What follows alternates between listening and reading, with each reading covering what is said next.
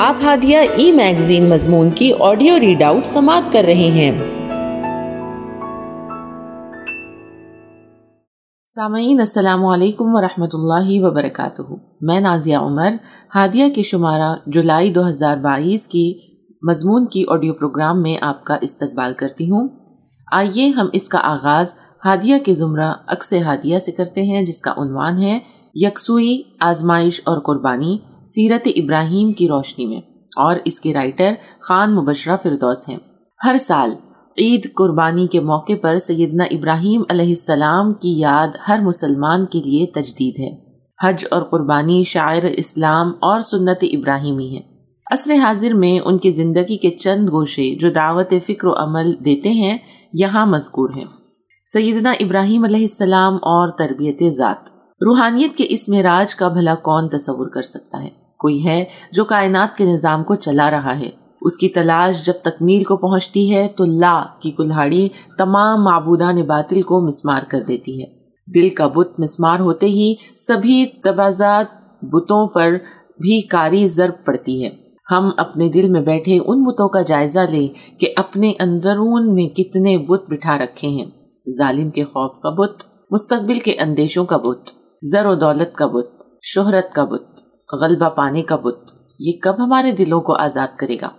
آپ علیہ السلام سخت ترین آزمائش میں مبتلا ہوئے۔ آپ علیہ السلام نے اعلیٰ درجے کا صبر بھی پایا۔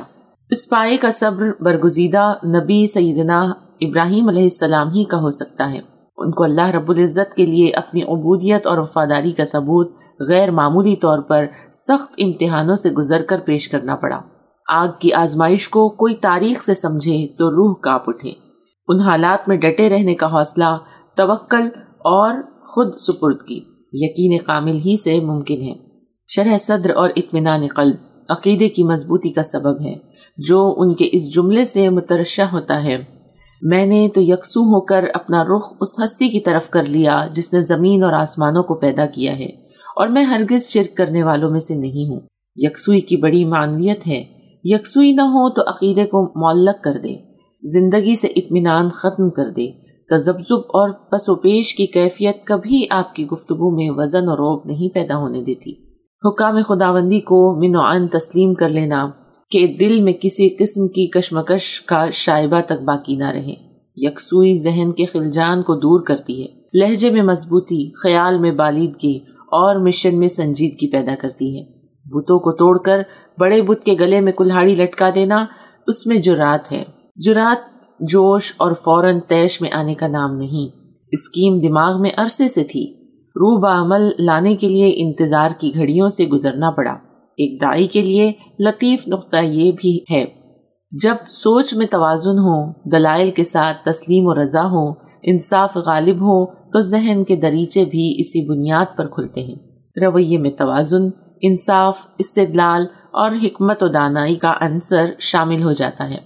یہ چیز موجودہ حالات میں ایک مومن کے لیے بڑا اثاثہ ہے۔ مستقل دعوت کی حکمت پر غور و فکر ہو، بہترین موقع کا انتظار اور اس سے بڑی اجتماعیت کو اپیل کرنے والا مضبوط عمل سرزد ہوتا ہے۔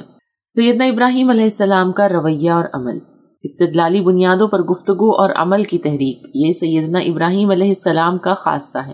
یہ صفات شخصیت کو پر اعتماد، باروب اور اثر پذیر بنا دیتی ہے۔ سیدنا ابراہیم علیہ السلام کی زندگی میں ستارے، چاند اور سورج کو خدا سمجھتے ہوئے خود کلامی میں عقل کے تسلیم نہ کرنے کا اشارہ ملتا ہے۔ جو غروب ہو جائے وہ خدا نہیں ہو سکتا۔ انہیں کس نے توڑا، یہ بڑے بت سے پوچھئے۔ یہ دونوں جملے ایک ہی شخص کے ہیں۔ اول ذکر میں اپنے ذات سے معقولیت اور استدلالی بنیاد پر خود کلامی ہے، مؤخر ذکر میں اجتماعیت کو معقولیت اور استدلال کی بنیاد پر دعوت ہے۔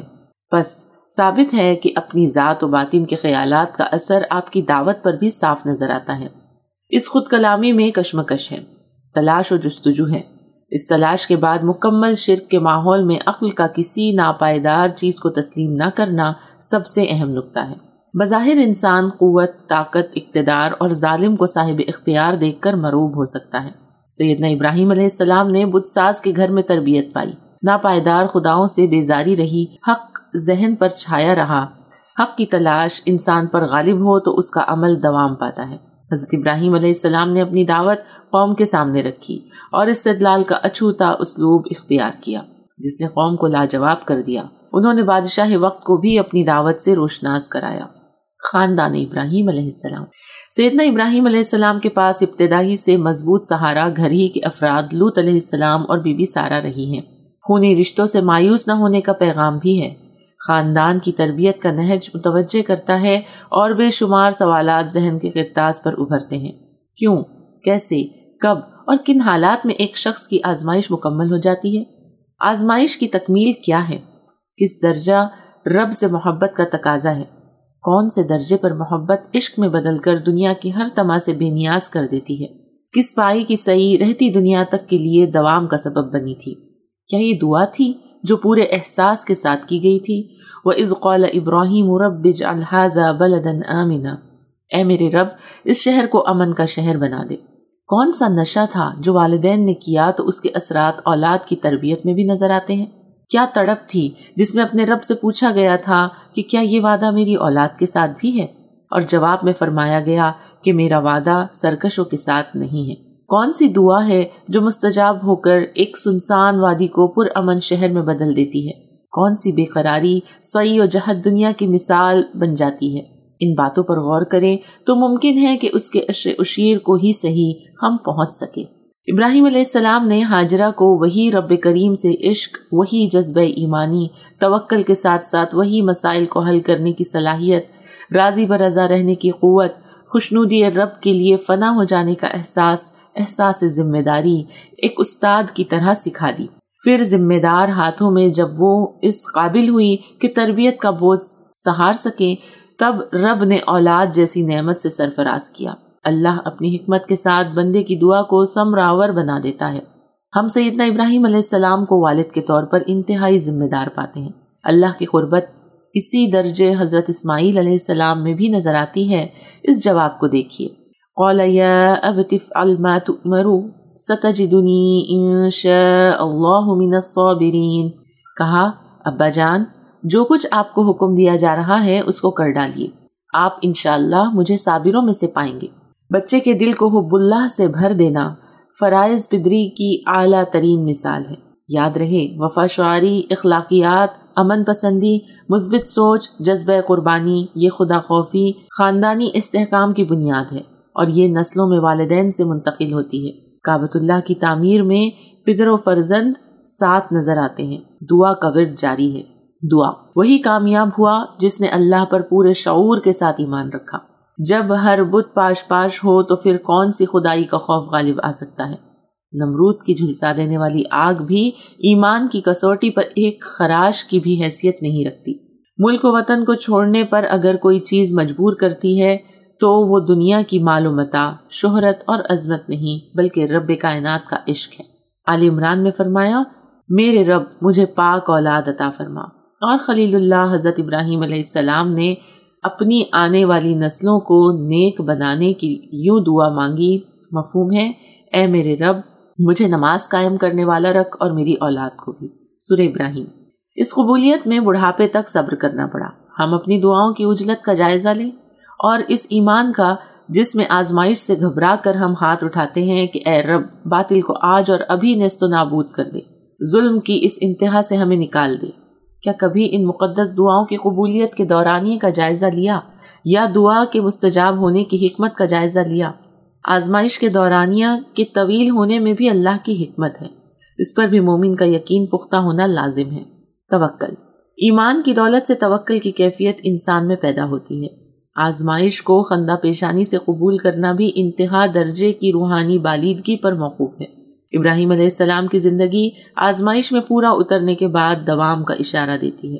حضرت ابراہیم علیہ السلام بیٹے کی قربانی کے امتحان میں کامیاب ہوئے تو اللہ تعالیٰ نے ان کو بی بی سارہ کے بطن سے ایک فرزند اسحاق علیہ السلام عطا کیے، اور اسحاق علیہ السلام کی نسل میں ان کے لیے یعقوب علیہ السلام کے تولد ہونے کی بشارت ہوئی۔